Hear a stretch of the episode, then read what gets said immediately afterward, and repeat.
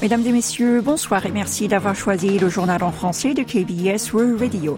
Voici tout les principaux titres de ce mardi 21 novembre. Visite d'État de Yoon au Royaume-Uni, Séoul et Londres vont adopter l'accord de Downing Street. Satellite nord-coréen Le Nouveau Tir sera effectué entre le 22 novembre et le 1er décembre.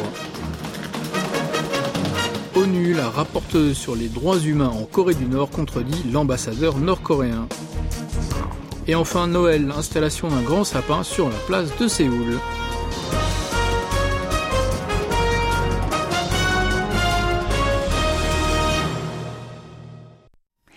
Le président de la République est arrivé hier au Royaume-Uni.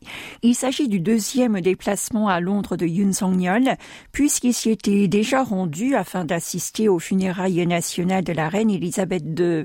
Cette fois-ci, c'est à l'invitation de son successeur, le roi Charles III, qu'il effectue une visite d'État avec son épouse Kim Goni.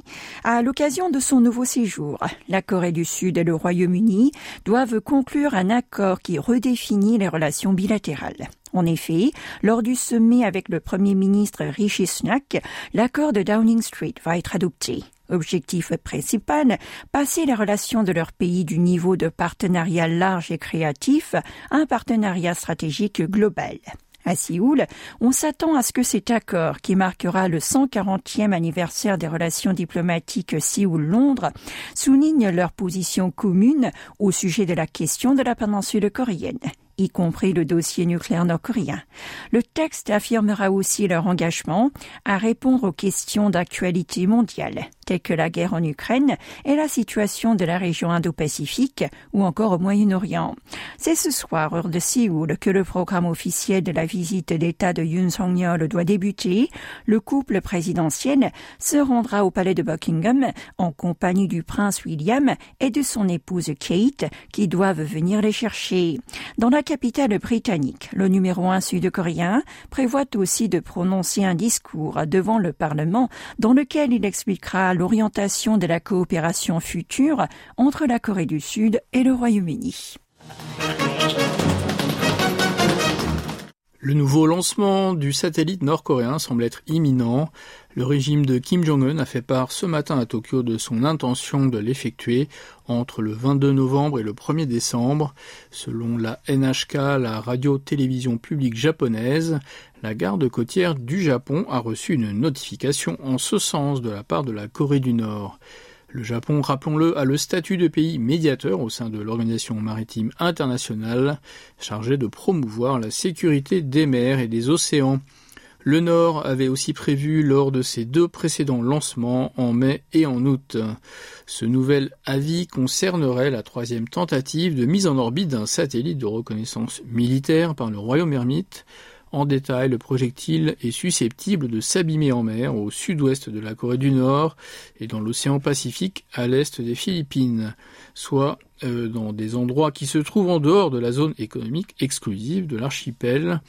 Le Premier ministre nippon Fumio Kishida a alors demandé à son gouvernement de collecter et analyser les données de manière exhaustive afin de fournir les informations nécessaires à la population et de réagir en coopération avec les alliés. La question qui se pose désormais est quand Kim III va passer à l'acte. Lors des deux dernières provocations, le régime avait opté pour le premier jour de la période annoncée du 31 mai au 11 juin, le 31 mai dernier donc. Le tir suivant a eu lieu le 24 août après avoir évoqué une fenêtre prévue entre les 24 et 31 du même mois. De l'avis des experts, il est donc fort possible que le dirigeant nord-coréen donne le feu vert dès demain, d'autant plus que les conditions météorologiques semblent favorables au test. D'après les prévisions, le ciel sera couvert dans la nuit de mardi à mercredi à Shineju, près du site de lancement de Sohei. De la pluie est ensuite attendue à partir de 8 heures du matin. Il y a donc des chances que le lancement se déroule au petit matin. Lors du deuxième tir effectué le 24 août, c'était à 3h50 du matin, les Nord-Coréens se dépêcheront en tout cas, puisque à partir de ce vendredi, le mercure dégringolera jusqu'à moins 7 degrés dans la région et le carburant du lanceur du Propergol risque de geler. Au sud, le moindre mouvement au nord du 38e parallèle est surveillé. Le ministère de la Défense a averti que si le Nord finit par lancer son satellite espion, l'armée prendra des mesures nécessaires pour garantir la sécurité des citoyens tout en appelant une nouvelle fois Pyongyang à s'abstenir. Le ministère de la Réunification a quant à lui ajouté qu'il allait suivre de près ce qui se passe au nord de la frontière pour décider de la suspension ou non de l'accord militaire intercoréen du 19 septembre 2018. Toute l'actualité de toute la Corée, c'est ici sur KBS World Radio. Le groupe de hackers nord-coréens Kim Soo-ki a piraté les comptes de courrier électronique de 1468 Sud-Coréens rien que cette année.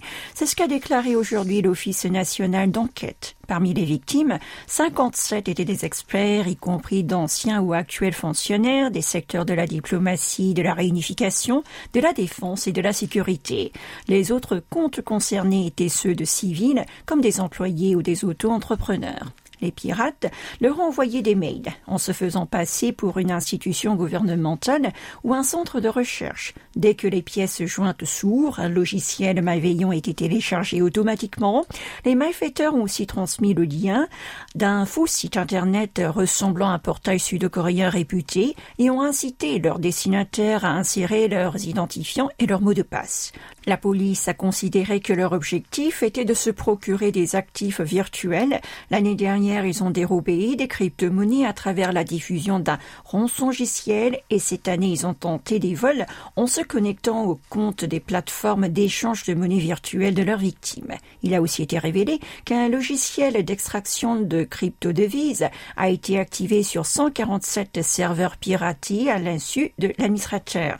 Les autorités policières estiment que le type d'attaque des groupes de cybercriminels du pays communiste s'élargit à d'autres domaines et ont appelé les citoyens à modifier régulièrement les mots de passe et à renforcer la sécurité de leurs comptes.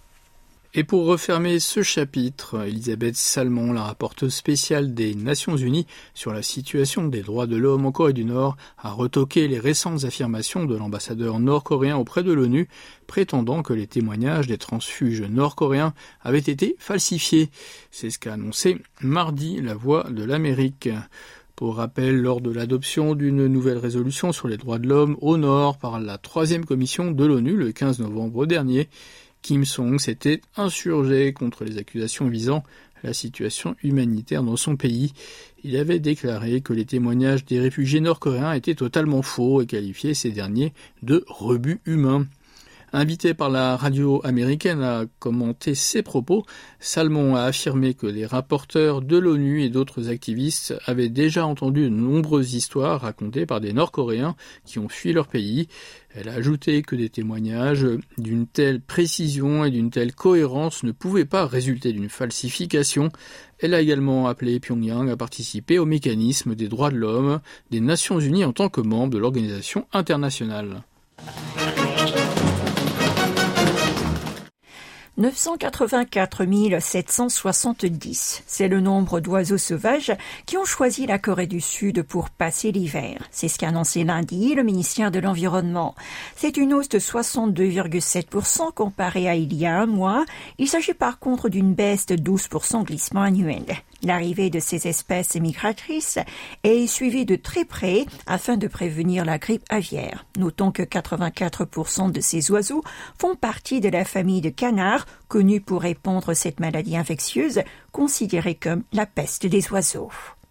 Les drones facilitent la vie des habitants des îles isolées.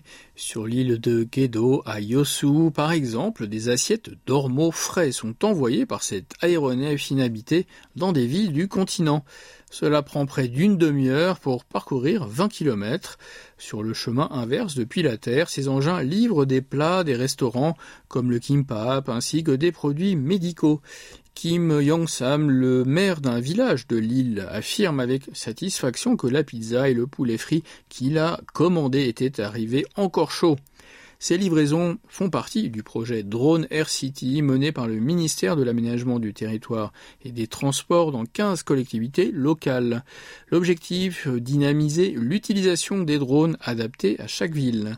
À Yosu, qui se trouve à l'extrême sud du territoire, quatre aires de décollage et d'atterrissement ont été mises en place. Une drone station dédiée au contrôle des appareils et à la formation est également en construction. Les infrastructures sont quasiment prêtes, mais pour intégrer les drones dans la vie quotidienne, il est essentiel de baisser les frais de livraison qui restent encore élevés. La municipalité tente d'inclure les drones dans un projet de mobilité aérienne urbaine. Dans ce cadre, lors de l'exposition mondiale de l'île de Yosu 2026, elle compte proposer aux visiteurs des expériences liées à ce mode de transport de l'avenir. Et pour terminer, un grand sapin de Noël a été installé hier en fin de journée sur la place de Séoul. D'une hauteur de 16 mètres et d'un diamètre de 6 mètres, il est décoré de papillons et de violettes. C'est un mariage de tradition coréenne et de la culture occidentale. La cérémonie d'illumination s'est tenue en présence du maire de la capitale. Séoul a profité de cette occasion pour adresser ses vœux auprès des Séouliens ainsi qu'un message de remerciement au milieu protestant qui mène actuellement une campagne de festivités écologiques. L'installation du premier sapin de Noël en plein cœur de Séoul remonte dans les années 60. Depuis, il a été installé chaque année à l'approche de la naissance du petit Jésus.